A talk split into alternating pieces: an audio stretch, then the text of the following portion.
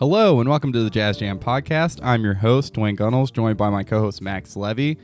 And on today's episode, we're going to be getting into an album that is known to many as one of the, the greatest jazz albums of all time. We're going to be getting into Something Else, which is by Cannonball Adderley, but very notably features Miles Davis as a sideman, something that didn't happen super often.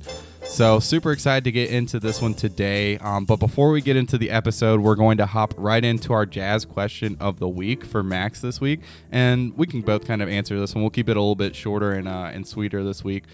But so, the jazz question of the week that I have for you this week, Max, is uh, what is the solo that you have transcribed most recently? And w- why did you choose to transcribe that particular solo?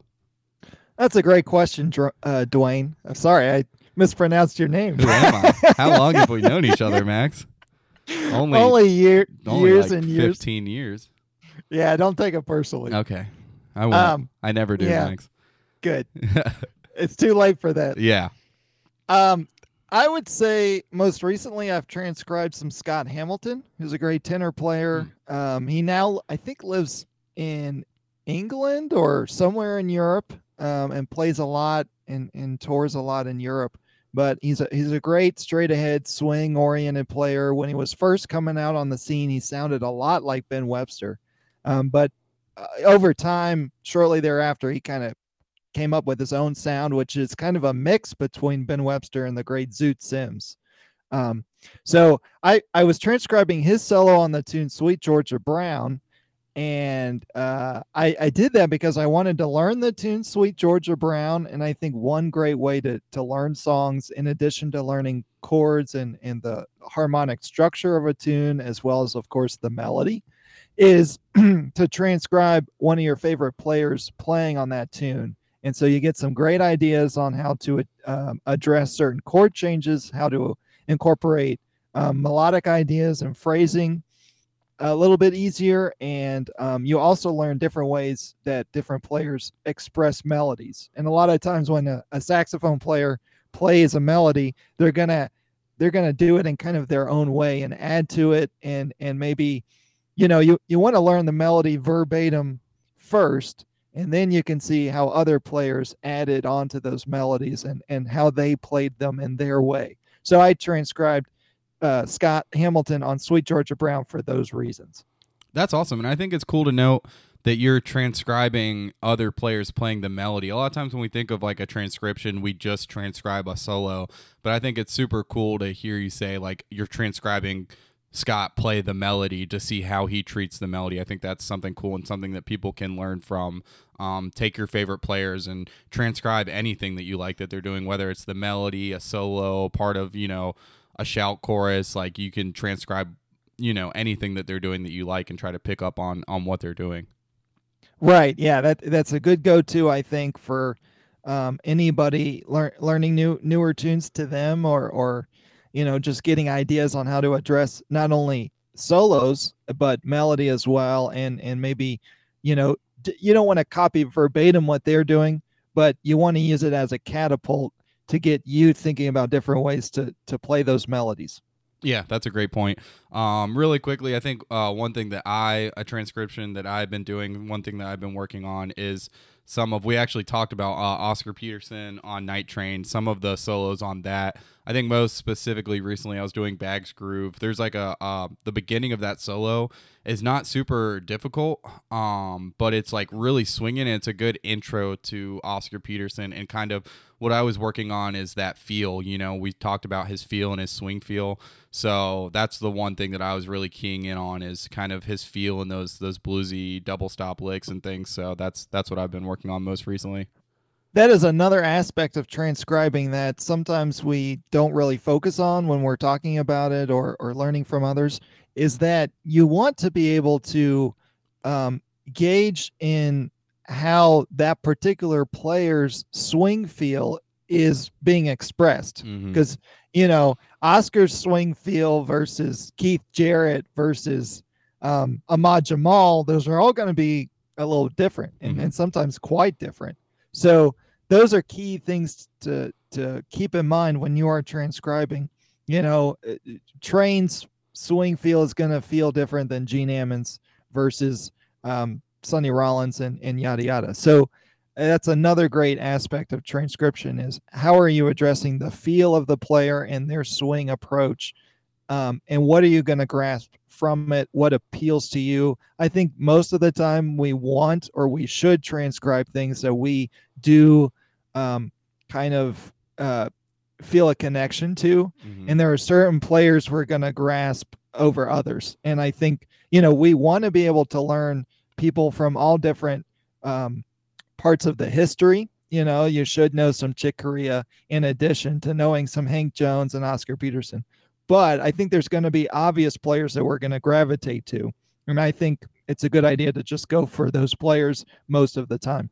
Yeah, I definitely agree with that. It's definitely good to be well rounded. But yeah, if you're trying to kind of you know create your style and what you like and how you know what speaks to you. You definitely want to transcribe the solos that speak to you the most and the players that speak to you the most. So i definitely agree with max there. Cool. Well that was a, uh, just a quick jazz question of the week but i think it's a cool one to, to get into see what we've been kind of working on. So let's get into the history for this album a little bit. So this album is by you know alto saxophonist uh, Cannonball Adderley. We've talked about him before on a previous episode, and so one thing that's interesting to note is that this is his only release on the Blue Note record label. Um, and so this was recorded and released in 1958. And so also to note is that um, Miles Davis is on the session as a sideman, and this is one of the only times that Miles Davis was ever a sideman, um, especially after 1955. So, you know, earlier in his career, there were albums where he's featured as a sideman when he was younger, but after 1955, this is one of the few recordings where he's featured as as a sideman, and he's kind of like a, a co-leader on this album. We'll get into it a little bit more. Go ahead, man. I would also, yeah, I just want to say that this also reminds me a little bit of John Coltrane's album Blue Train mm. because mm-hmm. that is Trane's only record on Blue Note uh, records. So there's kind of you know two awesome quintessential players, Trane and Cannonball, and both of them only have one album with Blue Note Records. But they're like super prolific, yeah, albums, which is interesting. so, um, but yeah, so and at the time of recording this album, uh, Cannonball was a member in the Miles Davis Quintet, so they were familiar with each other. They were really good friends. Um, and you can tell that Miles has a lot of respect for Cannonball, and that might be one of the reasons that that he chose to be a, a you know to be a sideman on the album. Um, yeah, so let's get into the the personnel a little bit on this album. Max, why don't you tell us a little bit about the the horn players on the album? Sure. As we were talking, the leader is Cannonball Adderley. We we did a kind of a deeper dive into him already um, on the Cannonball Adderley Nancy Wilson album episode that we did. But if you don't know, he was born in 1928 in Tampa, Florida. He's one of the alto sax players of the hard bop era of the 1950s and 60s. As you mentioned, he was a key member of the Miles Davis Sextet. Think of the album Kind of Blue that he's on. And he's also known for the Cannonball Adderley Sextet, which um, was a quintessential hard bop group. Um, and there's some great playing and some great tunes that have become standards from that group, including Mercy, Mercy, Mercy, written from Joe Zawinul, his piano player at the time. Um, and again, we went over him extensively. So if you want more info on him, check out episode five of our podcast where we do a deeper dive into Cannonball. And then the sideman, who's almost a co leader on this record, Miles Davis, born as Miles Dewey Davis III in 1926, and he was raised in East St. Louis. He had a musical mom and a father that was a dentist and he received his first trumpet in 1935. He really liked the blues, gospel, and big band music, and he took lessons from a cat named Elwood Buchanan, who is really dead set against using vibrato. And so when we think about Miles Davis, a lot of his tone is straight tone. He doesn't use much vibrato, whereas other trumpet players, especially during the big band era, think about Harry James, who used a lot of vibrato. So that's a key note of Miles's style that was really influenced early on in his learning of of the trumpet and of music in general, where he just got it into his head he was going to do less vibrato, even though he really wanted to. And a lot of times when he was practicing with Elwood Buchanan or uh, some other people he was learning from, they would slap his hand every time he would use vibrato in a lesson. so I, I think that stuck with Miles. And so, you know, those kinds of things that are really essential to knowing Miles's sound were developed early on in his his learning. And just you know, there's a lot to go over with Miles. We won't get into everything right now. we will do a deeper dive into Miles Davis at a later time when we do a Miles led album.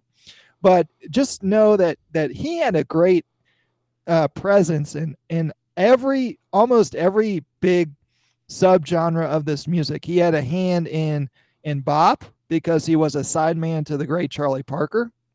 When he moved to New York, he went to Juilliard for I believe a year and a half, but he barely went and attended classes because most of his time he was chasing Bird around town and trying to play with him and sit in, and eventually became a member of uh, Charlie Parker's group. And so he had a hand in the bop era. And then, of course, he developed his own kind of cooler sound in the late 40s, early 50s. He had the Birth of the Cool record. Um, so he had a hand in the in the cool jazz era. And then, of course, he had a hand in modal or or post bop music with things like this album and kind of blue, which you can hear. And then he was also very active in fusion and the electric style, you know, mixing together rock and, and jazz. And a lot of times later in his career, we're talking the 70s, he would open up for rock groups. And, you know, he was kind of in a lot of different worlds all at once a lot of the time. And then later in his career, he did some kind of almost not cliche, but almost cliche pop covers where he did, you know, tunes like Time After Time hmm. and things like that. So he, he had a very long career.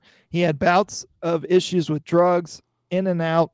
And so there's a lot to talk about, but I'll just leave it there and just say he's one of the sort of innovators of this music undeniably. And so it's good to check out Miles Davis on this record.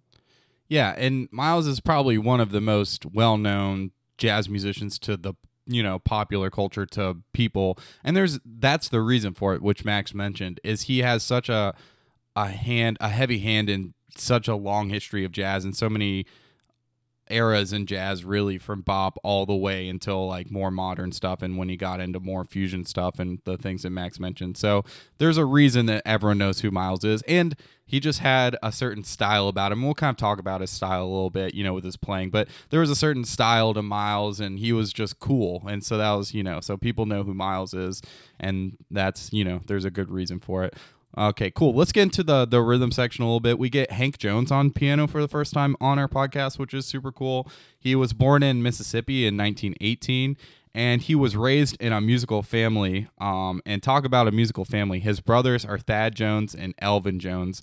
So it doesn't get much more musical than that. I don't know if we've done either of those guys on the podcast yet.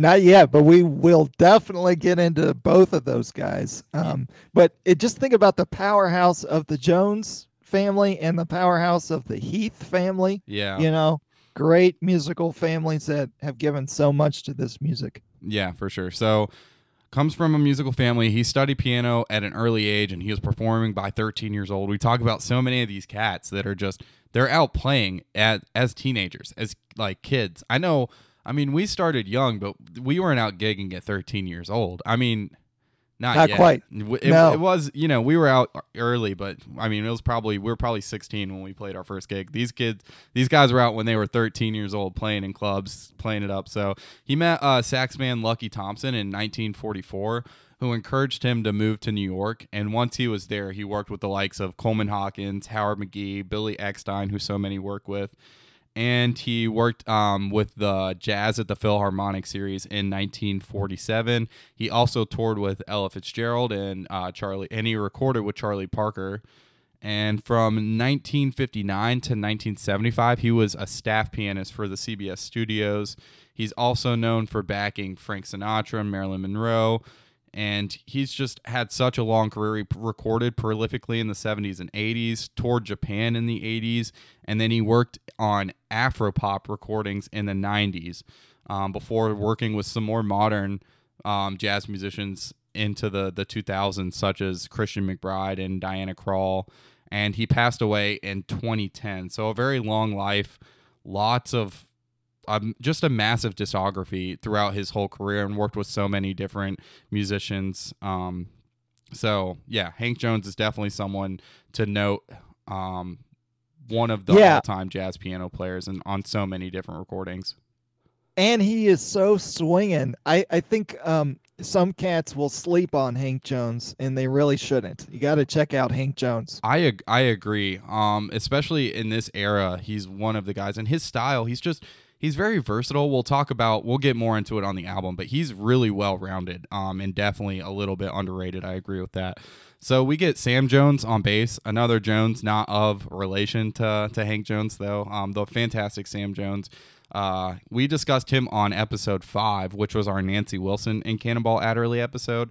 So definitely go take a listen to that episode. Um, that's a really cool one to get a singer and Cannonball on the same album and the likes of Nancy Wilson. So go check out that. Um, hear a little bit more about Sam Jones on that one. And then on drums, to round out this fantastic cast, we get the one and only Art Blakey. Um, a little bit about Blakey. He was born in 1919 in Pittsburgh. Um, he became known in the 40s in the big bands of Fletcher Henderson and again Billy Eckstine, who so many people played with. Um, he then worked with bop musicians such as Monk, Bird, and Dizzy Gillespie. And in the mid 1950s, he and Horace Silver formed the Jazz Messengers, which was a group that he was associated with for the next 35 years. And this group was formed as a, a, a collective of contemporaries, but then the band became known as kind of this incubator for young talent. So many young jazz musicians went through there. Lee Morgan, um, Benny Golson, Jymie Merritt was on bass. I mean, just so many. I mean, Bobby Timmons, so many different musicians through there. I mean, I can't even start. Jackie McLean. I I'm not gonna get into all of them. If you want to know, go Wikipedia Jazz Messengers. I just got into a couple of them. Um, but he is the hard bop drummer. He's the drummer for this era. His style is so unique, and B- Blakey's just an all-time jazz drummer, and he's he's so good. Uh, we'll definitely get into some of his albums and Jazz Messenger albums later on the podcast. And he's been inducted to so many Hall of Fames, and it's well deserved. The Downbeat Jazz Hall of Fame, um, the Modern Drummer Hall of Fame, the Grammy Hall of Fame, and he was also awarded a Grammy Lifetime Achievement Award in 2005. Yeah, there's so much to talk about with Art Blakey. It's like, where do you stop? But we're gonna stop right now. Yeah, because we'll- we gotta get. we can get a little the music. deeper when we get into a, a Jazz Messengers album, but just know that Art Blakey, I mean, he's just almost Miles Davis esque with his impact on the music and on so many players. I think is the biggest thing. Um, Absolutely. Cool. Well, let's get into the album a little bit, Max. Why don't you start us out with uh, the track "Autumn Leaves"? I mean, we're just starting out right here. hot. Yeah, coming in hot with the one of the pop or jazz standards that we know of called "Autumn Leaves." I think it's one of the most recorded songs in jazz history. This one written by Joseph Kosma in 1945. Originally, it used French lyrics um, before Johnny Mercer added English lyrics. And if you don't know, Kosma was from Budapest. Um, he took lessons at an early age by age five, and he wrote his first opera at age 11. That is insane. Another one. Age 11. what was I doing at age 11? you were not writing an opera, that's no, for sure. not even close. I was Um, playing like Twinkle Twinkle had a little star on the piano. at 11, like. Not really, but still. Right. Joseph Cosmo went on to study with the likes of Bartok, and he immigrated to Paris in 1933. I believe he's a, he's of Jewish descent, um, and he was at the time of the occupation of France during World War II. He was placed under house arrest, and he was barred from composing. And what happened was he still wrote music, yet he was fronting for other composers and using their names or using different names when he was actually publishing his work. And this was kind of more or less organized by his lyricist counterpart named Jacques Prévert. Um, and if, you know, he, he made it through that time, but, you know, because of his, his Jewish ancestry and Germany occupying France, he really had to lay low and he was barred from being present in public life, but he was still present musically writing for other people. Fortunately, he lived on to write a, a ton of more music as well. and he passed in 1969. So this one from Joseph Kosma, and it is one of these standards. And this is one of the versions of the standard that Mm-hmm. really should be checked out from everyone. If you don't know, it has a really nice Hank Jones introduction. He's outlining the common opening line intro to the piece with some goose eggs or some longer notes that are held out by the horns. And there's that nice sizzle cymbal before rhythmic hits are played. And I love the space given right before Miles comes in with the main melody intro.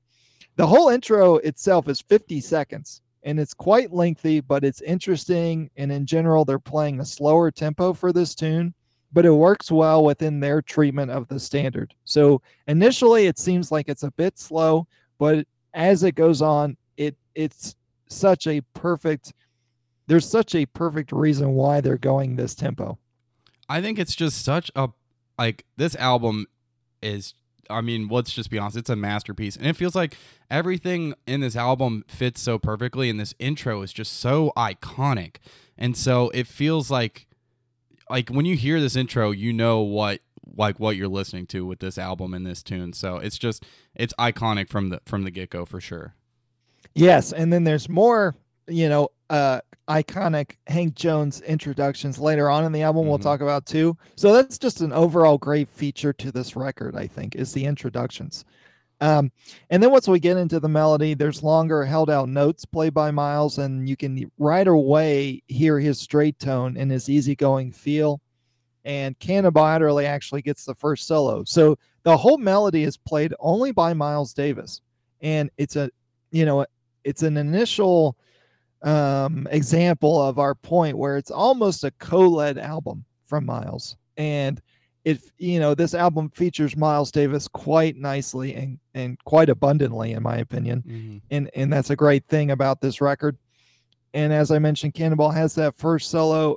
Yet there's a nice rip from Miles right before Cannonball enters. It's kind of like a passing of the torch, a sort of signal um, to where the solos start. So it's cool to listen for that. And if you listen to Cannonball solo, he kind of starts out lyrical with some space, space, excuse me, used well. That's in between certain ideas. From 238 to 242, you can hear the the jumps he makes from a lower note to a higher octave note, and I love those those ideas that he does. From 250 to 253, there's great mid range used and a trill used, which points to me that says there's some swing era influence in what he's doing. His lines are also impeccable and they always feel good. And I also enjoy the falling thirds you can hear at 255.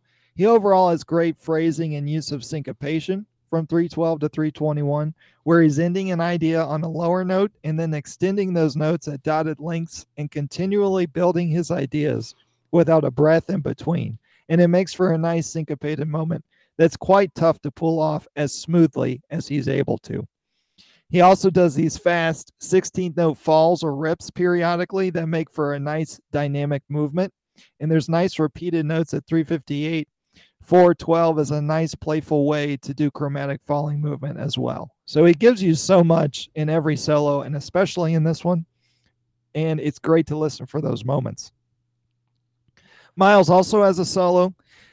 And of course, we get Miles Davis right away with his longer notes, his use of space. He has slight vibrato used at certain moments, but most of the time it's straight tone. And um, he's swinging harder as he gets into the solo right at 550 and onward. There's some shorter articulated notes that are used by Miles too. And generally speaking, I think Miles's endings of phrases are so interesting to listen for. He actually uses a range of techniques when ending his phrases or lengthening his phrasing. And sometimes there's short staccato notes, but at other times there's long notes that are either tapered off or just he just plays it and hel- holds it out longer than you would expect and it's quite useful when you you know you can notice those things because that is what Miles Davis is all about. I actually want you to take a listen to to it so we're to put in a little snippet here and this is a great example of what Miles Davis does with the endings of his phrases. Yeah, for sure. Yeah, let's get a listen to it. This is our first listen in, and we're gonna do some more of this. Uh, we're gonna listen to certain snippets and kind of actually let you hear what we're talking about. So let's listen for that. Um, what Max is talking about with his treatment and how he um, articulates things differently.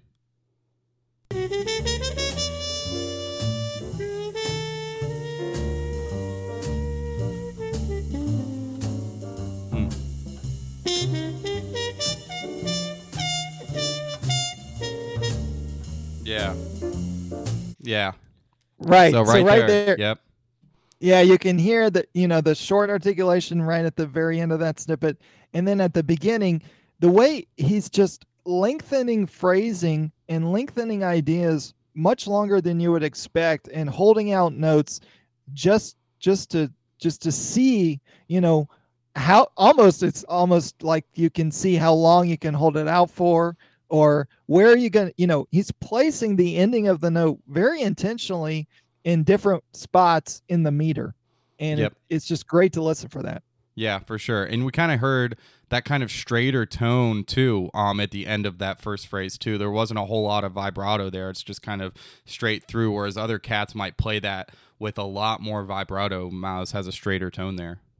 Absolutely especially at the ends of those longer notes um, at the ends of phrases you know you would expect a little vibrato at least but not not with miles davis Yep. Cool. all right and then we get into a piano solo and dwayne i, I want you to take that over what do you think of this piano solo what do you have to say about it Yeah, I really, really enjoy this piano solo. We kind of get to hear Hank Jones' style. This one's super short, but very sweet, and there's a lot of cool things going on. I actually want let's listen to this because it's a really short solo. It's just one chorus. We're gonna listen to this as well, and then we'll kind of get into some of the different things. One thing I want you to listen for though before I play it is listen for Hank Jones articulation. And yes, we can think about articulation as pianists as well. It's not just horn players. So listen to how he lets some notes hold and it's very what he does well, I think in my opinion, is he kind of plays in a similar style to what Miles has played before him, um, with letting some notes kind of ring out a little bit, and then some phrases are much more staccato, um, kind of similar to that snippet that we listened to from Miles. So let's listen to to Hank Jones and kind of get an idea for his style and listen for that articulation there.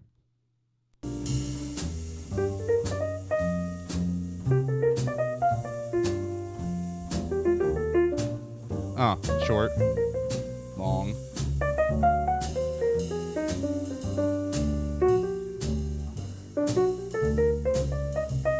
Ah, short.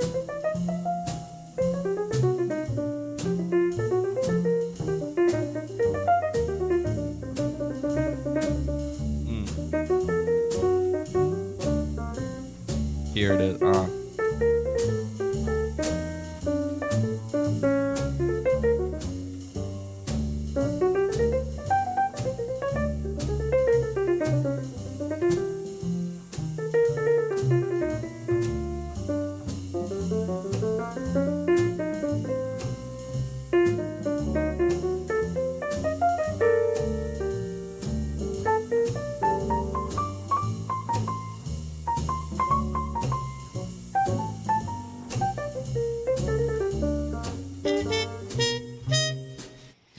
Yeah, and if you listen for the specifically those last four or six measures, I think it's the last four. At the every end of those of his phrases is is a different length. Yep. The last note of each of those, and to me, that's that's screaming also another moment of Miles Davis, even though it's Hank Jones doing it on piano. Yeah, I had actually pointed out. Yeah, I think it's the last six bars. He kind of does that. Six bars, yeah. Yeah. Um, and I really love the that last six bars. It feels like this solo is short, but that last six bars wraps it up so well. And I also really enjoy how he started his solo. You know, Yeah. it's, it's thematic development. He's not just outlining, you know, bebop licks or, you know, doing something chordally with every chord. Um, he, he's actually in the moment, always. It's it's almost as if he's breathing through what he's playing, and it's it's you know it's, it's sort of stream of consciousness, but in still in an organized manner and in a way that makes sense with the music. But it, it's something that's always ever developing, and you get that from Cannonball Adderley too. A lot of, a lot on his solos in this record as well.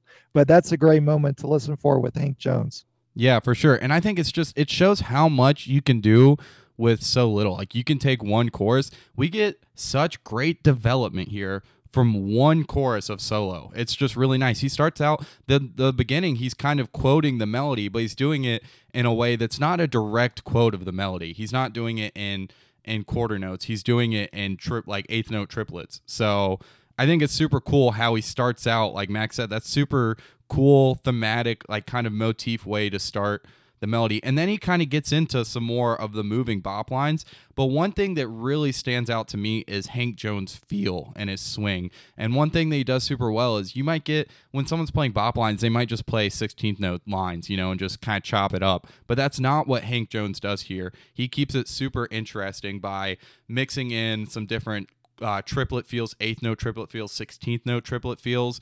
And it's just super interesting the whole time. And he does a good job of mixing in some lines and then throwing in some more of those thematic ideas and motifs.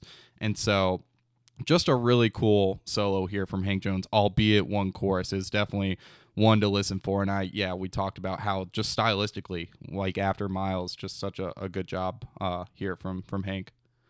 Yeah, and after that piano solo, we get Miles back in with the melody, and you can hear some nice brushing that's being played by Art Blakey. And I can't really remember much Blakey brushing in my mind if I think about Art Blakey records. Um, so it's a nice touch here to hear Blakey on brushes.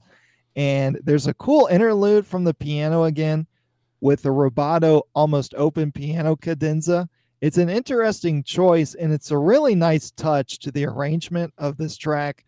And it's it comes right before an actual outro. And it's it's at a slower tempo that we get than we were presented with from most of the track and it's mostly just rhythm section dynamically moving downward while playing slower and then it dissipates eventually but it's definitely really extended and you get great sizzle cymbal too miles does come in for some final touches before a final idea is expressed on the piano to close it out and I personally dig this extended intro outro that occurs on this record on Autumn Leaves that they do. And I kind of wish maybe they had included Cannonball on that outro, but what they do absolutely works. And I'm so overjoyed they didn't just do a studio fade, even though they do some later on in the record. We know Max and, and studio fades, but I, I agree. Max hit the, the nail right in the head with this ending. This is how you make an ending to a song mean something. And I think that's a theme throughout the album is the kind of arranging of the album and I think that Miles Davis definitely had a big part in the arranging of the the tunes on this track but I just love the the slow tempo and Hank Jones I mean he's just killing over this section too the style is is so good and that's there's just like this magical feel in the air in the studio and everyone's just it feels like it's everyone's on the same wavelength. So it, the the outro here is, is just fantastic. I think I don't know if I agree that it needs Cannonball in the end. I think you could put Cannonball, but I think what Miles is doing at the end is is perfect for what's going on in in the outro there. And it makes sense since Miles was the only one doing the melody. Yeah. Um, and that is one possible critique I could make is that just personally for me, I do wish Cannonball was included in the melody a little bit here and and maybe some other moments on the record. But you know miles is doing his thing and really if you dig in you can't get enough. So it's great what they got. Yeah for sure. Yeah miles you got to let miles be miles you know if he's yeah. gonna be on on the record so I, I agree with that max cool let's get into love for sale the second track on the album and just another awesome piano intro. I mean, and this kind of feels like something you would hear on a solo piano album. I mean, it sounds like almost like an Art Tatum esque piano intro to, you know, it's just going to be a piano led melody. But no, then we get the band coming in with this samba style Love for Sale head, which is so different. I mean, no one's ever done this song like this before. And this uh, head, it's just Miles is very stylistic, which is what Miles is all about. So we get that kind of Miles style on the head, which throughout the entire album is what we're going to get. And then we get Cannonball coming in on for a solo and he comes in cooking. He comes in hot and this is where we get to see Cannonball kind of stretch his legs a little bit is on this solo. Um, there's lots of intricately woven bop lines, but there's really cool use of articulation by Cannonball. We're talking a, a lot about articulation, and I think it's something to note that these players are just so good and listen for the, their technique. Um, and what he does is he like he's playing these kind of moving lines, but he's articulating notes in different places and making certain notes kind of stand out and pop um, throughout the lines, which I think is is really cool and something to listen for. And like we talked about transcribing, if you're transcribing this, don't just transcribe the notes that he's playing and play the notes. Listen to the way that he's articulating those notes and what he's emphasizing, um, especially you know if you're listening to this one. And then we get some more bluesy texture from uh, 227 to 244 and then you can hear an obvious shift from um from Art Blakey and he starts to drive things a bit more with the ride cymbal at 254. You hear him kind of move to a different spot on the cymbal. And when he does this, Cannonball kind of changes the way that he's playing. I think it's uh, pretty interesting to listen for. And it leads to like a more space filled motif and soul driven section from from Cannonball. And I think it's just super interesting to point out like how well they're listening to each other. Cannonball kind of feels Blakey start to drive it in a different way and uh, and takes the solo in a different direction. And then I love there's an idea from 313 to 318. He takes an idea, repeats it, transposes it up. We already know how hip this is. We talk about this on the podcast all the time. Um, cool use of that technique there. And I think it's interesting as dial as Blakey dials it back um, on the ride cymbal Cannonball starts to go kind of go back into those moving lines a little bit more. So I think there's really good group development of the solo. It's not just Cannonball developing the solo and everyone just kind of playing monotone behind it with the rhythm section. No, everyone's playing the solo together. We're all developing the solo, not just Cannonball.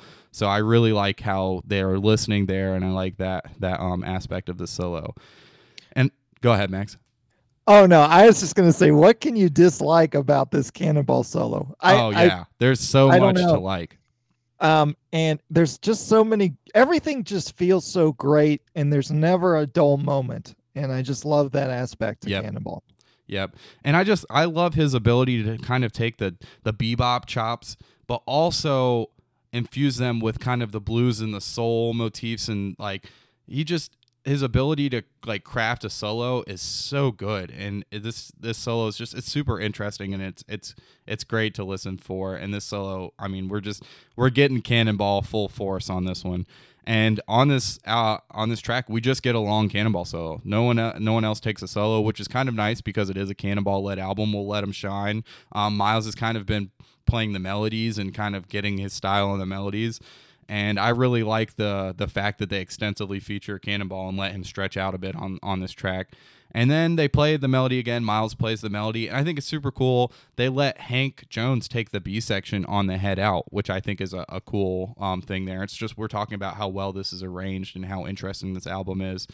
And um, then they do a repeated ending and it's kind of a mix of like a natural fade with like a studio fade for some effect. It's mostly just a natural fade from the musicians but they also taper it off in the, the studio just for effect. Max what are your your um your overall thoughts on on this this track? Well i think you're hitting uh, some great points. I think one major aspect to this version of love for sale is the way miles davis is playing the melody. He uses a lot of tones you know, repeated tones quite nicely instead of moving where the melodic line is traditionally played. And this kind of reminds me of the way a vocalist might tweak a melody in the moment, um, where it'll, you know, she or he may add some melismatic movement or may, you know, simplify the melodic line a little bit in terms of the actual notes where they're supposed to be sung or played. You know, th- they'll do something that that really is stylistic and you can hear that more so on the head out. Here, only Miles is is is playing that head, just like on on Autumn Leaves that you mentioned, and it's an interesting choice, but it's really key to to hear the way Miles is playing this melody, and I want us to check it out together. So if we listen from about 507 to 516, you can hear how Miles is tweaking the melody to fit his his personal style. Yeah, and I think this is kind of like we talked about his treatment of a lot of the melodies. You can kind of get a, a hear for it right here with this clip. So kind of what we are talking about. Let's go ahead and, and listen to Miles's treatment of the melody on the, the head out here.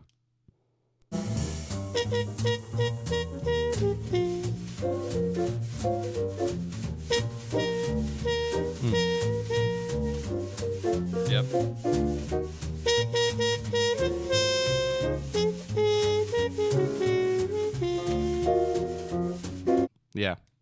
Right. So towards the end of that, he is he is sticking to more or less the melodic line. But if you hear especially that second phrase, he's just repeating that one note, da da da da da, da right? Yep. And it, that is not really the way the melody goes per se, but it works well because Miles is pulling it off in his style, and and you know it's rhythmic and it, it's still the melody, even though it's not the melody verbatim. Yep, and that kind of goes back to what we are talking about with transcribing melodies. I mean, if you want to learn that kind of style, Miles' style, transcribe the melody too, and kind of how he's approaching the melody, not just you know solos. He doesn't even take a solo, but you could transcribe the way that he's playing the melody on this this track and definitely gain something from that. Absolutely. Next, we get the tune "Something Else," which is uh, the third track on the album, and it is an original from Miles Davis. And again, it's it's another interesting moment where you can sort of personally witness the dichotomy of Miles Davis and Cannonball Adderley on an album together, where Cannonball is is really the leader, but Miles is so present that we have one of his original tunes on it. And it seems like Cannonball Adderley didn't write that much. Um, we know that Nat Adderley wrote a bunch of tunes, and a lot of great Cannonball recordings are of him playing with Nat Adderley um, on Nat Adderley originals. Um, so I, I'm not sure if I know of a Cannonball original tune that comes to my mind. He's yeah, a, it does feel like know. Nat wrote a lot of the the music for the Cannonball Adderley Quintet. Um, which I guess makes sense if you have a brother who is in your quintet and you're close to. And Nat was such a great songwriter that it seemed like that, you know, Cannonball just let Nat do do that thing and and kind of played a lot of the tunes that Nat would write.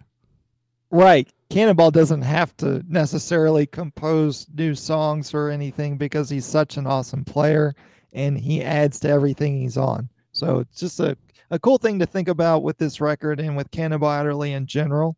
But here we get the title track, Something Else from Miles, and it starts right on the melody. So here we do not get a sort of awe inspiring introduction. We just start right on the head, and there's this cool call and response between Miles and Cannonball we get where Miles plays an idea and Cannonball repeats it back almost verbatim. And on a couple of them, those instances, it seems as if Cannonball is slightly timid in coming right in. I mean, it, it, it's not like he's he's shying away. It's just not quite as present as Miles is. And it seems like maybe these repeating ideas that are going back and forth maybe you know pre-notated and, and pre-thought out but some of them i think are just improvised in the moment. And mm. so cannonball can just hear what miles is playing and and play it back to him. And it, it seems sort of half improvised half notated to me um, which is cool to listen for. And it even despite maybe a lack of music notation it it it is executed flawlessly all in all, the, the the melody back and forth takes up 24 bars, and we're getting a sense of modalism here with extended single harmonies that are being played. And there's strong bass lines from Sam Jones here. Sam Jones comes out to me on this track in particular. And Miles Davis has the first solo that is signified by the classic Art Blakey press, press roll that we all know about that goes right into the solo section. And I can't get enough of those Art Blakey press roll moments. Um, you know, and it seems like the trumpet is is coming out loud and clear. It's not really muted, and there's great phrasing from from Miles. I love his shorter lip falls that he does at the ends of some of his phrases. His repeating ideas and notes that develop are are just spot on the way he does them. 207 to 217 is a prime example where he's pretty much sticking to one idea and then adding slightly to it, but maintaining an overarching idea that he pulls from for the development of his improv. And he's also quite rhythmic too. And I'm just now listening to, you know, this solo in particular, I'm really noticing how rhythmic he is. And there's some higher notes that he also uses here, which, you know, signifies his great range on the instrument. And Cannonball solo comes up next, which is quite mesmerizing at times. His push and pull of the beat and feel is quite evident. There's a lot of syncopated longer notes, and there's a key moment to listen for, and we'll listen for it together here, where Art Blakey does this almost double time feel, but the rest of the band is maintaining what they've been doing. And this reminds me of a similar moment on Blue Train, John Coltrane's album, where Philly Joe Jones does the same thing underneath solos. So check it out. This is 357 to 415, uh, more or less, on uh, during Cannonball Adderley solo.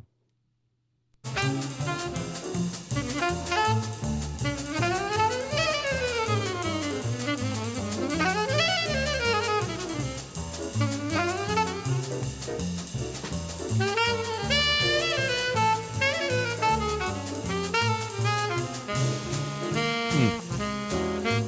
Yeah, and they go, yeah, and they go right back in to the regular feel, like you know nothing had happened. It's Yep. just so smooth. And Cannonball also plays differently during that section, where he's more kind of fluttering, or or it reminded me of a bee or a wasp, or you know something that was just riding on top effortlessly on top of what Art Blakey was doing. And it's a great moment in the Cannonball Adderley solo.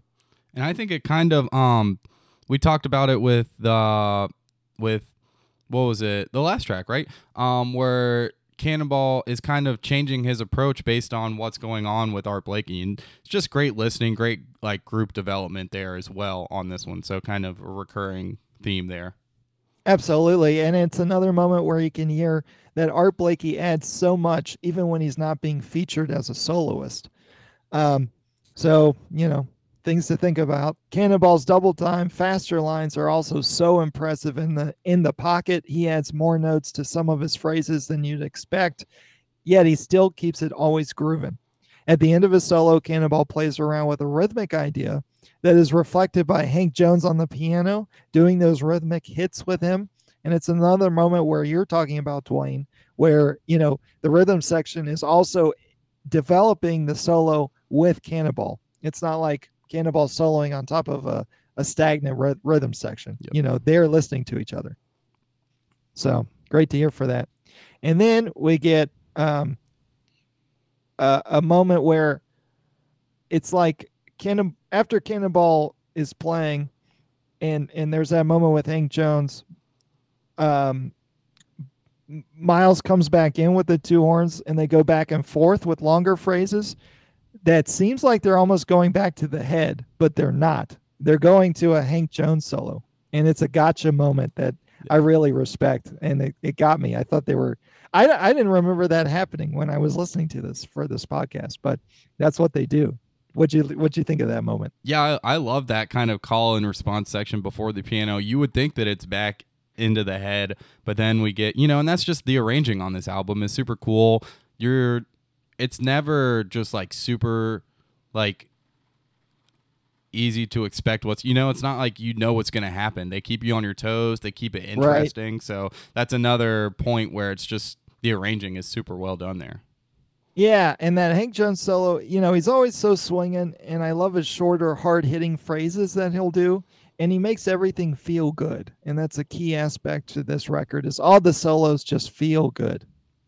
Yeah, and I think this I kind of talked about Hank Jones's versatility a little bit, but this gives us like a completely different aspect in the way that that Hank Jones is playing the solo. It's almost completely like block chord movement um which is like way different than his first solo and it's just cool to hear his different techniques and this gives me kind of McCoy Tyner meets Milt Buckner meets like Bobby Timmons kind of vibes if you can imagine all those guys. So those are guys who kind of liked um it kind of has some like modal kind of movement to it, but it all has, also has that just like really block chord moving melody kind of feel that a Bobby Timmons or a Milt Buckner would would be known for. I also believe George Shearing was George big on Shearing block was chord. the the um innovator of that really. Yeah, he was the block chord guy. Yeah, he was the one who did it first really. So, yeah, definitely good to point that out is that's where it comes from. Yep. And then on the the head out is a little more fun to listen to, in my opinion, than the head in, where they're doing some ideas that the initial head in did did use and also did not use. It seems like they're kind of expanding on the melody, um, more so on the head out than than what they were doing at the beginning. And here we do get a fade out. I, I do think the fade out works well here, even though I am personally not a big fan on fade outs in general. Um, that seems to come up quite a bit when we're discussing albums. But here it kind of makes sense with with the modal aspect of the tune and the way there's you know it just kind of goes in and out of melody and solos. A fade out seems appropriate here. I don't know, Max. Uh, are you sure that you're? I, I in my notes I said, um, let's see. I said there's a fade out. Someone check on Max, please, and make sure he's okay. we know I- how I- Max feels about fade outs, but I, I there's sometimes there are, there are times where it's appropriate for certain tunes. So I think it's well done here. There are times where it seems like they just kept playing and they didn't know what to do, so they just faded out in the studio. That doesn't seem like what what's going on here. This feels very intentional. Right. And I just think there are better or other ways to end um, tunes on a record and, you know, maybe put a little bit more thought into it. And it doesn't have to be really elaborate or extensive. You know, you can just end on a stinger note. And that to me is a little more appealing than most fade outs would be. Yeah. So, fade outs feel lazy at times to me. I, I can agree with that. Feels like just the easier, you know, an easy way to do it rather than actually arranging something that makes sense. right, right. And then from there, we get a tune called One for Daddy O. Dwayne, what were you thinking of this one? Yeah, one thing that I want to point out before we move into one for daddy, this is a really quick point. Um, Okay. is when you're listening to this track, listen to it and listen to everything that Max talked about, and then go back and listen to the track again. And this is gonna kill Max for me to say, but just listen to the rhythm section. Just listen to those three guys and listen to the what they're doing and listen to how dialed in they are throughout the entire track and how complementary they are and how much they we talked about the development of the solos it's so good these guys are so dialed in and it's easy to miss it when you're listening to cannonball and miles and all the cool things that they're doing it's easy to get overshadowed but listen to it once and just listen to the rhythm section and kind of listen to what they're doing because it's it's incredible it's outstanding especially on on that track there That's a great point. It is great to listen for. Again, how how that rhythm section is playing together and how they're complementing the horns, but also, you know, how does Sam Jones's quarter note how is it accentuated by Art Blakey's cymbals and, Yep. and feel? You know, what is Hank Jones doing? Hank Jones is doing so much, but it's not getting in the way of anything. It's it's really in the pocket and they're listening to each other and they are a unit. You Yeah. know, we have to be a unit if we're talking about a rhythm section. Yeah. So- and this is it's a prime example here. So definitely take a do a second a second listen and listen for for them. They definitely deserve it on that one. Cool. Yeah. Well, let's get into uh to one for Daddy O's. I mean, the intro, Hello Blues. I mean, come on. What great feel on the intro from Hank Jones. We get another kind of style from Hank, super bluesy style here from Hank. Another Hank intro. I mean, he's just been all over with the intros. And I think that is his staple on this masterpiece are some of these intros and how well they're done and how well they're curated. Um, the melody is a call and response between the horns and the piano over the blues form, which is really cool. And then one thing that's really cool about the break into the solo is that the entire band hits on the one, but you can hear Art Blakey play through to beat two and then stops. And I want to know, I'm, I want to listen to this with you, Max, and I want you guys to listen for this. And you'll hear the band kind of hit on one, and then Blakey's shuffle kind of goes into two and then stops. It sounds good, and it. I wonder, is it on purpose? Is it not? Did Blakey mess up a little bit? But and then it's Blakey, so you can you even question what he's doing if it's intentional or not? It's still swinging. Let's listen for it, Max, and I want to get your thoughts as to if this is a little mistake by Blakey or what's going on here with this with this section here. So we'll listen for this uh this break into the the the solo. Ray. Hit it.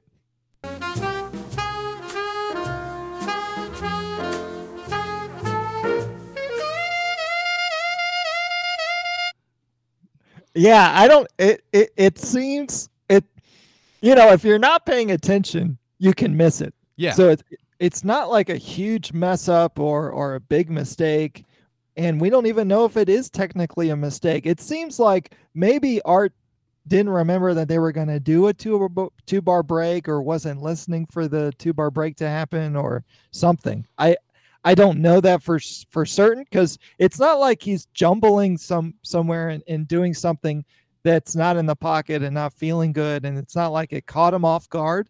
Yeah, it just seems odd. You it's, know, it's, it's it's not something that you would really do. Like if you're gonna do a two bar break, everyone you hit on one and you get the break. You know, it's right. you don't bleed the drums over into beat two and into cannonballs playing. That's not like the the typical way that you do it but it doesn't stand out as being wrong necessarily you know i just i just noticed it i noticed like because we're listening you know we're trying to listen for things when we're listening to these albums i just noticed like huh i was like everyone stopped on one and blakey's on two i was like i i'm I don't know what's Blakey doing here. Is this a little a little bit of a tidbit of a mistake here from Blakey? And it might be, but it's Blakey, so it's still the mistakes. It's like a singer when a singer's really good and their voice cracks a little, but it cracks in a way that's like kind of nice. Like it, there are certain times where like you get a little bit of personality from some albums, and Blakey here. I mean, you I don't even know if it's a mistake. So it's you know I it's a, just an interesting thing to listen for.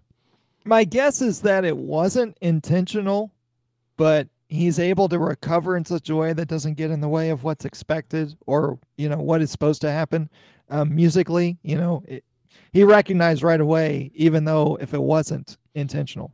And that's one thing that I love about these recordings, so many recordings and sessions of the era is that it feels like music today a lot of times we get like I mean we just listened to stretch music last week and it feels like everything's so produced and so, you know, like finely tuned that like this album there's so much personality here and there's personality and imperfection and that's one thing to note in jazz is that that you get character from things like that and moments like this instead of like they didn't chop it up and like fix it. I mean, it's just it is what it is, you know. And so I think it's actually a really cool thing to listen for a lot of times throughout jazz and you know these sessions is that personality that comes from these small nuances and maybe quote unquote mistakes or things that happen like that. And so yeah, I actually yeah, it's cool and I enjoy being able to hear those kinds of things.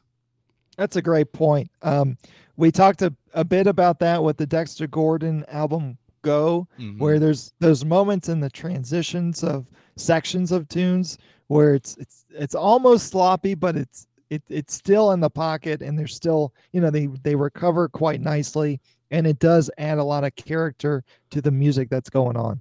Yeah for sure. Yeah definitely go listen to that album and our review. That's i i'm that's one of my favorite albums. Dexter's killing on that one so cool. But yeah so then cannonball gets into a solo and his lines are just so great and everything feels so purposeful to me to me. It feels like everything is right where it's supposed to be and nothing is like filler just to get us through to the next thing or the next idea. And that's one thing that i love about cannonball more so than like so many other players and saxophonists and even any soloist is that everything from cannonball feels like it's intentional it's where it needs to be and everything with cannonball has this nutritional value to it. Everything he's playing has some substance some some value to it. So i i really like like that. Um, Max, what do you think about about uh, Cannonball solo and um, the other solos on this album or on this track? Another neat aspect about Cannonball's solo on this particular track is that he goes into the lower register of the alto saxophone quite a bit. And you hear that from some alto players, but not all. And so his flexibility of going from one range to another is smooth as slightly melted butter to me. uh, I like just, that. yeah, it's just it's just so um, I don't know, so smooth the way he goes in and out, and his lower register really comes out on on this solo in particular. And I think in general, his lines are dynamite. He's always using these sort of wasp-like added notes to phrases, and he has great development and phrasing in general. And there's also a great use of the blues in his solo. And we also get a Miles solo on this, and he's doing his usual thing. He's using even higher notes in the range of the horn around the 325 mark. And it sounds like he almost cracks a note or two, but it doesn't matter because it feels so good and it's so cool. That's what, what yeah, it's what exactly what we were just talking about with like a singer's like voice cracking. Miles cracks a little bit here, but it just adds more character to it. You know, I I love when things like that happen and you kind of get Miles being able to play through it stylistically. Right. He also has a great use of space, and that's one thing that's quite different between him and Cannonball is that they both use space, but they use it in different ways. And Miles' space is quite a bit longer most of the time than uh, Cannonball's.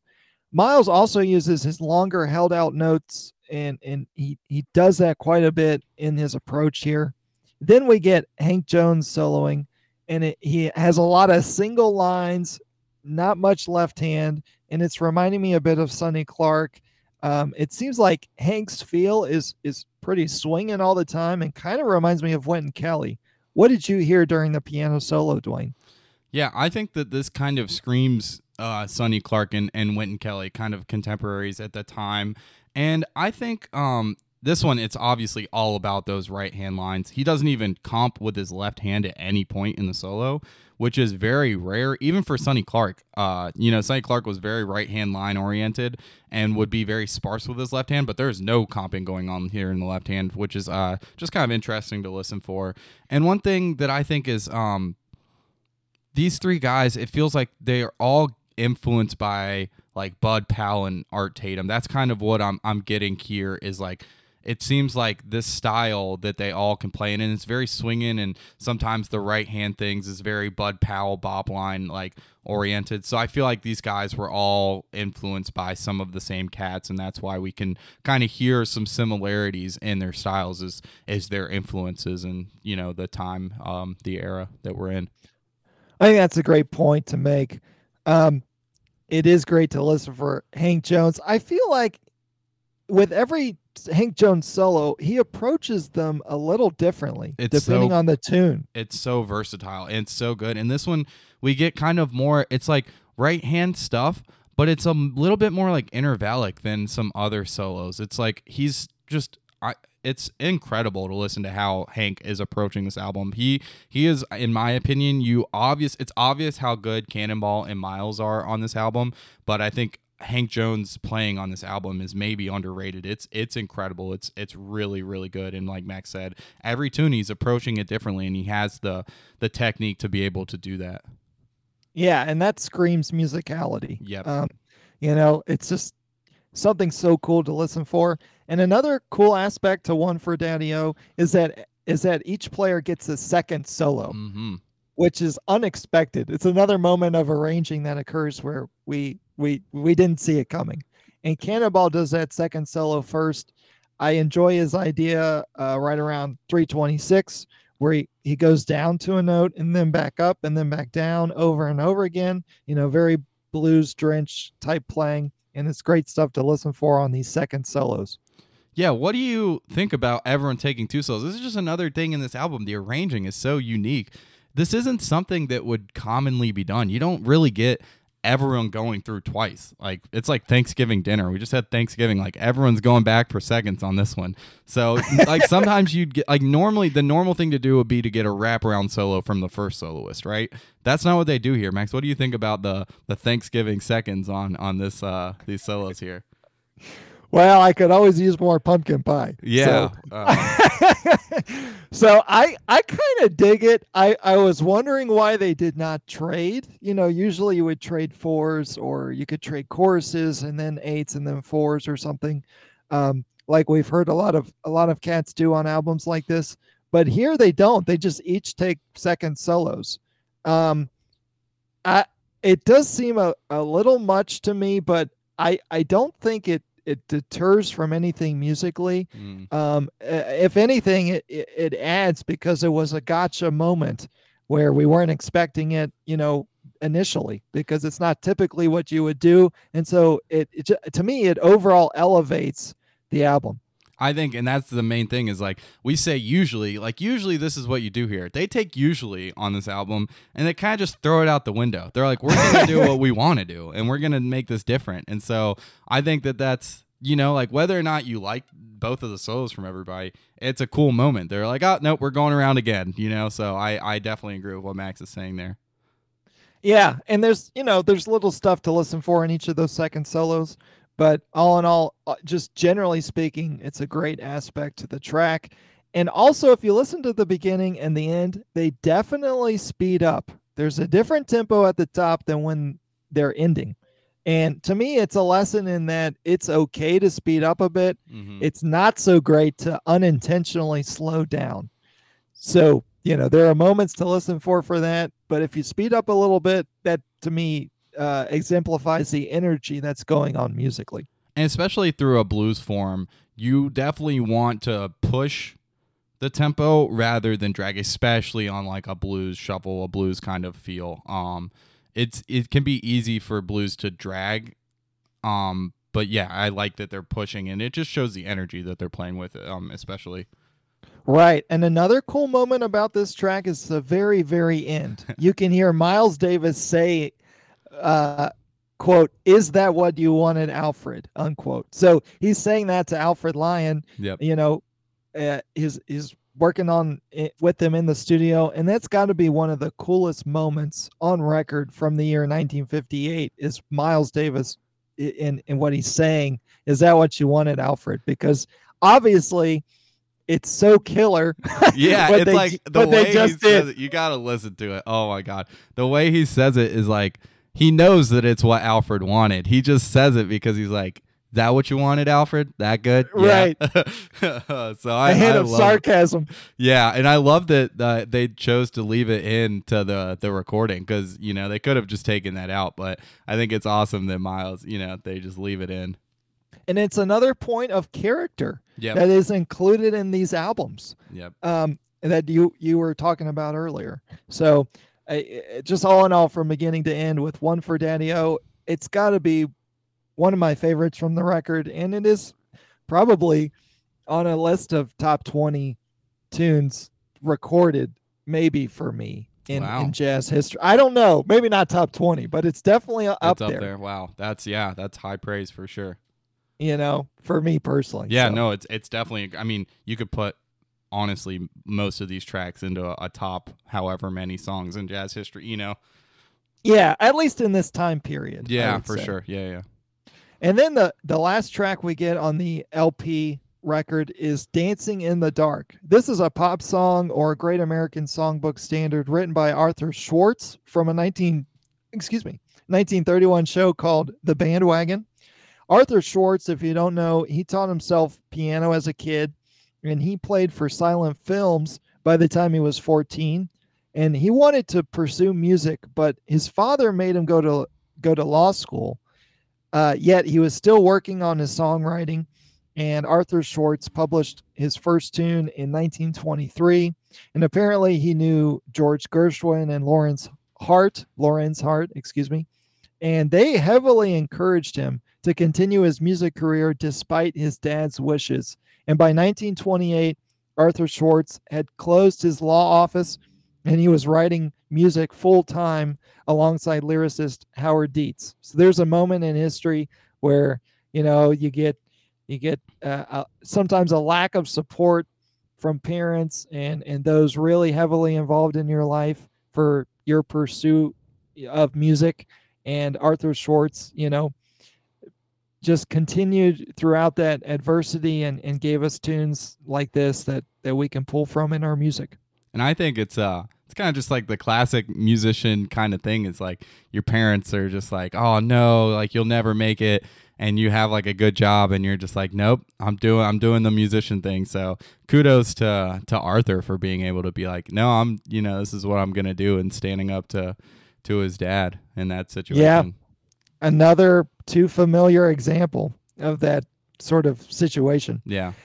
Um, but he continued to have many musicals. He worked for Columbia Pictures and he had a long career working with greats like Frank Loesser, Dorothy Fields, Johnny Mercer, and many more before he passed in 1984. And if you don't know, Dancing in the Dark was first recorded by Bing Crosby in 1931 and also famously covered by Artie Shaw in 1941 and others like Bird, Frank Sinatra, Mel Torme, Johnny Mathis, Diana Krall, and many more have covered this tune. So it's not overdone, but it is pretty well covered. Um, and and Cannonball, I think in general, is great at picking standards, especially ballads that are not too overdone and played, um, like this one. And you know, it's familiar, but it's not like doing a very common Duke tune or something. It, it's it's still kind of unique to pick "Dancing in the Dark" for an album like this. And I love how it starts with the saxophone bringing in the rhythm section. So right away you get Cannonball at the beginning and not the rhythm section bringing in Cannonball. You get Cannonball bringing in the rhythm section. And I love when that happens. You don't always have to have the rhythm section start every tune. There's also very stylistic playing by Cannonball on the melody, great vibrato, great bending of notes, awesome melismatic additions to the melody, and there's a clear sense of dynamics that he uses too. The form is kind of a two 16 bar section form where you get an A and an A prime, so 32 bars altogether. I love listening to Sam Jones on the bass as well. He's holding down the tempo tremendously. Great to listen for Jones's bass lines. And Art Blakey is on brushes again, which is awesome to hear.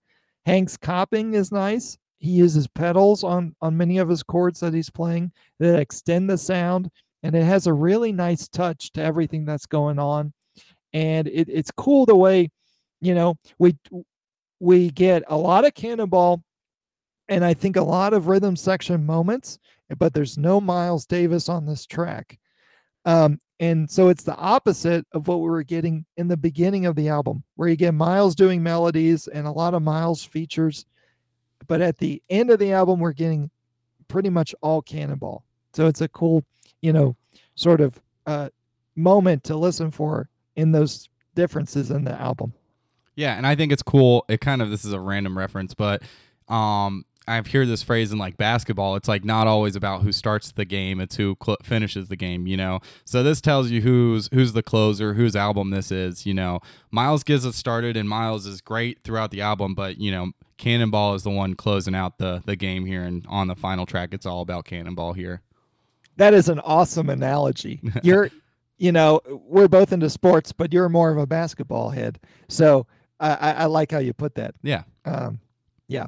And this uh, track, Dancing in the Dark, also has a nice ending. And I love the repeated notes from Cannonball that's played as the piano, the bass, and the drums get heavier. And it's really cool to hear the faster plucking that's going on from Sam Jones's bass that takes place. To me, this is this is a really great ending. It's well executed and I think it's a good finisher to the album in general. Yeah, I I love this tune to to end the album. Um, I think the melody is so good from Cannonball. We haven't heard him on solo on you know any I think any melodies really. Um, his style and approach, the vibrato, the dynamics, it's all there from Cannonball. And just the rhythm section, like it's another thing where they're just developing so well. They're kind of more sparse through the head to give Cannonball the the freedom and the space to operate. And um but it kind of gives them somewhere to build into with the solo. So I think it's just it's really nice. It's doesn't, you know, it's not in your face, but it's just it's really well done here on on this this um ballad. Wow, I couldn't think of the word ballad on this ballad from Cannonball. My Wake brain up, was like, I was like, what are these tunes called? Um, on this ballad from Cannonball. And Cannonball, I mean, it's just so great and ballad playing. Everything that Cannonball does is great. And I just love the the short cadenza at the end. They could have gone longer with the Cannonball cadenza, but I just love to get that little cadenza and like that final statement from Cannonball at the end. So I love the way that they they end the album with this track they need you need a ballad, I in my opinion, on this album. Um, and this it's just awesome in the way they end it. I think you're right that the way the album is curated, they they made sure there was a ballad, and I appreciate that. And also, I can never get enough of saxophone cadenzas, so you got to have that in there. So I, I really dig that too. Yeah, so. and you might not always get the the ballad last, but I think it works really well for the reasons we said with it being featuring Cannonball exclusively. So I think it really makes sense here, even though I might not always like a ballad last. Like I, I love it here. Right now, the digital version of this record does mm. include a bonus track, um, which is really a Nat Adderley tune. They call it something else, um, and it's been credited to multiple players but um, that's also on the digital version. We're not going to get into that here because we wanted to stick to the to the actual LP record um, itself and and just be true to the album. Um, but you know that that's cool to check out if you want to on Spotify or wherever you get your music digitally. Yeah, it is a really cool tune and good recording. But yeah, I think this one some sometimes we'll include the bonus tracks, um, but other times like albums like this, we want to just get it in its original like form to kind of see what's going on. Um, what's let's see, what is the name? Why do I forget that? Oh, it's called Bangoon is the name of that. Um, aka Yeah, but Alison's uncle. yeah, yeah, Alison's uncle. It, it goes by a few different names, and I, I think it's really Nat Adderley that composed it. Um, but it's it's been called multiple things, and it's been credited to multiple people. So that's Yeah. something you know something to to think about too with some of these songs. Um, but yeah, we're not going to go into that one here. But it is a good track to listen for. Yeah, in the same cast. So yeah, definitely some more cool stuff going on. Well, let's get into this is a short one. There's only five tracks. Um, let's get into our top three tracks and our not so hot tracks. Max, I'll let you go first on on this for this week. My top three is number one, we got Love for Sale. The way they do it, Miles's approach to the melody, the extended cannonball solo. Um, it, it it's just a great version of that tune, and it's one of those that is a go-to um, recording of Love for Sale that most players would tell you you really need to check out. Number two is One for Daddy O, which was uh, the blues drenched um, I think Nat Adderley composition, and it's just so killer.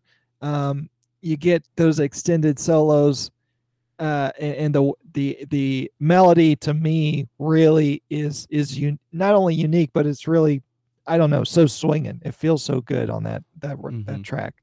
Number three, we get Autumn Leaves, the great intro, the great melody playing, the great solos, yada yada yada. My not so hot is Dancing in the Dark, and I cannot believe I'm putting a ballad for my not so hot. It really pains me. I, I couldn't even physically type out Dancing in the Dark for my not so hot on our show notes that that you and I keep track of because my fingers were shaking and I was I was distraught. How are you really putting a ballad for a not so hot? Max is praying to Cannonball Adderley's ghost, apologizing to his spirit. Yes, please don't take it personally. I love it, but there just had to be one, so that's the one I had to pick. Yeah, I have a, a pretty similar top three, uh, but a little different order. I've got Autumn Leaves number one. I just think that this this track, it's just iconic. It's the the recording of this is a very famous standard, but this recording of it is the recording in my opinion, and I just love it. The style from Miles, the solos, everything about Autumn Leaves is great. The the intros, the Hank Jones solo, it just to me it's the the one the song but it's it's kind of 1A and 1B with Love for Sale in my opinion which I have Love for Sale second. I think the way that they do it it's just I mean it's it's awesome to get Love for Sale and kind of take the risk and do it differently but that's what this album isn't about what you'd expect. It's not just all of your straight ahead standards played in a straight ahead way. They take it and they do it in their way and love for sale is a great example of them taking a song and making it their own. So um love for sale is a it's a great recording of that tune. Um the cannonball solo on that is incredible. And then third i have one for daddy o just a great blues tune the Thanksgiving seconds on the solos. It's just it's a great recording. Everything on this album's great. Anything could be in the top three in any order, and I wouldn't be mad at it. Um, but that's in my personal opinion, that's my top three. That's the tracks that speak to me in that order: Autumn Leaves, Love for Sale, and then one for Daddy O. And then, like Max said, like how can you even pick a not so hot? Um, I I put Dancing in the Dark as well, and I think just because. I don't it's hard to even say why, but I think the other tracks just have so much that's interesting that it would be so it I would I would Cannonball would be rolling over in his grave if I picked any of the other tracks as a not so hot. Like I'm just trying to not upset him the least amount possible. so we love you, Cannonball, and don't hurt us. Um, so yeah, that's why I picked Dancing in the Dark. Is I think you you can't do that to any of the other tracks. You can't really do it to Dancing in the Dark, but we got to we got to do something. So that's that's my quote unquote not so hot for the album. And overall, I would say Dancing in the Dark is just not as iconic of a track Yep. as those top three that you and I both had. And Um, even something else too. Yeah, and something else is, is really cool because of the back and forth melody and you know hint of modalism and Yeah. just the the playing that goes on. You know, that one is is and it's the title track. Yeah. And you know, we it's well steal done. the title track from the album. That would be right. So because of you know process of elimination, it has to be dancing in the dark, but that does not take away from the expression and the style that is evident on that track. Yep, we gotta stick true to our format. We gotta pick something. So we, you know, sometimes it's gonna be begrudgingly, and it definitely is here. Cool. Let's get into our overall album thoughts and our ratings for this album. Um, I'll go ahead and go first. Something else is Cannonball Adderley's signature work and is a masterpiece from start to finish. It's one of the few albums ever to feature Miles Davis as a sideman, and it shows how much respect he had for Cannonball and his playing.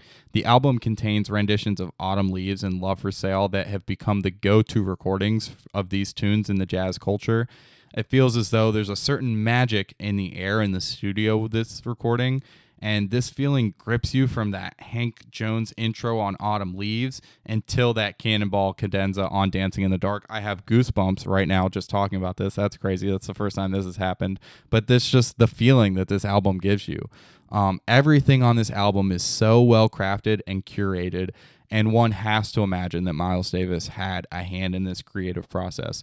Miles does an incredible job as a sideman here, and one could really call him a co-leader in the session honestly. Miles's playing is so stylistic and cool and complements cannonball so well without ever really feeling like miles is taking over the show which would be easy for someone like miles to do. The rhythm section is so dialed in and and in the pocket throughout.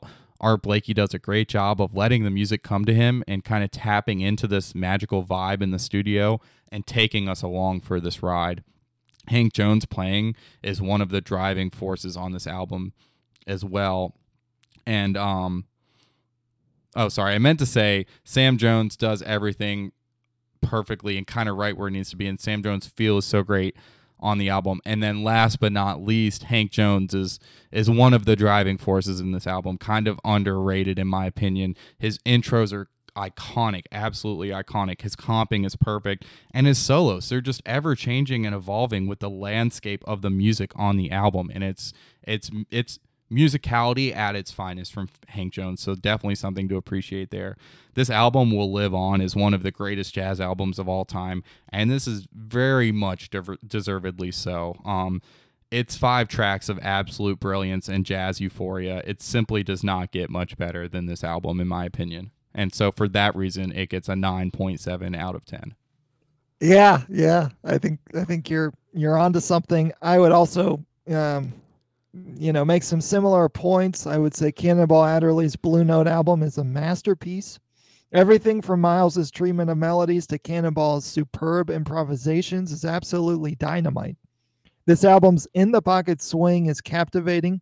Everybody's musicality is well displayed. While such tunes as Autumn Leaves and Love for Sale are arguably overdone and well covered in the world of, in the world of jazz, these versions of those two standards are highly regarded as essential go-to recordings. The swing of One for Daddy O feels so good as Hank Jones and the rhythm section exemplify flawless groove while working together in a way that only complements everything Miles and Cannonball have to offer. Sam Jones's bass fits Blakey's drive and playing to a T. Cannonball's ballad playing is a nice touch to the album with his version of Dancing in the Dark. The intros are a knockout, equipped with feel good playing by pianist Hank Jones. This is an all star cast that effectively delivers everything you'd expect from this group of players. I do think it would have been cool if, on one of the standards where only Miles plays the head, that he and Cannonball would have split it or harmonized some melodic moments. Also, a true lengthy bass or drum feature would be a nice addition too, even though both Sam Jones and Art Blakey add so much in terms of groove, feel, comping, and superb rhythm section playing. And the bonus track on the digital version does include a drum solo. One other possible critique could be that one could argue this version of Autumn Leaves is a little too slow. However, I think that's what makes this recording so distinct and powerful. Also, fade out endings are used just a bit too frequently here. Maybe do something different on one of those endings. This is ultimately a great album with legendary musicians and a classic track listing that includes essential standards, a Miles tune, and a Nat Adderley composition. I appreciate the emphasis on the blues at moments, while Cannonball's bop heavy improv lines and hard bop tendencies are also a key part to this record.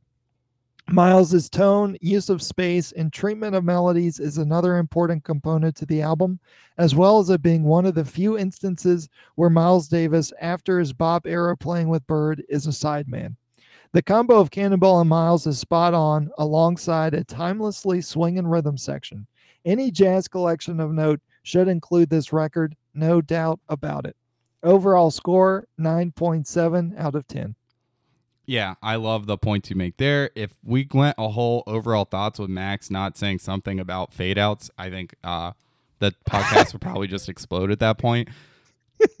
so Max and these fade outs. So yeah, I but I'm I'm right on on board with you. 9.7 out of 10 from both of us, which gives it the Jazz Jam score of 9.7 out of 10. A really high mark and deservedly so on this album. Max, why don't you tell us um a little bit about what we got coming up next week. Before you do that, though, I want to just kind of direct everyone's attention to our website. We've got um, it's just a great resource if you're just looking to see like kind of the work we've done. All of our album reviews are on there. We've got artist pages with biographies. Every album has its own page with our thoughts, our overall thoughts written out, and our our ratings. So if you're looking for new episodes that you want to check out or new albums you want to check out, go to our website, check it out. Um, if you don't want to listen to a whole episode but want to get an idea for what an album's about, that's totally fine. Go to our website and you can kind of just read what we have to say and our rating about it. Um, if you don't have time to listen to the whole episode, so lots of cool things going on there. It has links to our Instagram. Follow us there at the Jazz Jam Podcast. Links. We have a YouTube channel where we post if you like video versions. We don't have like actual videos of us talking. Maybe at some point we'll have that included. Um, but yeah, so everything's there. It's awesome. We have a power rankings list. If you want to see like kind of our our power rankings of all the episodes or all the albums that we've done, um, hint: this is number one as of this episode. Uh, now, um, something else is the top of the rankings. So, yeah, lots of cool stuff there. I just want to direct your attention there, talk about that a little bit, as it's a great resource and it's something we've put a lot of work into. So, um, definitely go check out our website. But Max, why don't you uh, tell us about what we've got coming up next week? Yeah, next I was uh, obliged to pick the next new, newer, modern album that we're gonna do, and we're gonna cover the album Five Peace Band live. It's a live recording from Chick Corea, Jock, John McLaughlin. There's also players like Kenny Garrett and Christian uh, Christian McBride, and it's it's an awesome sort of I, live recording that incorporates a lot of great playing in, in different spots and each one is is featured well. It's it's a an eclectic mix of tunes. There's some miles davis influence as well on that album. So that that's what sparked you know that album that came into my mind. And also this was uh, one record that was more or less uh, suggested to me for you and i to cover from a bass player friend of mine. So this is a, a, a sort of a listener recommendation. So cool. those out there listening, yeah, if you if you have some albums that you think you'd want us to cover or that we should, please let us know. And and so this is one of those. It also won the 2010 Grammy Award for the best jazz instrumental album.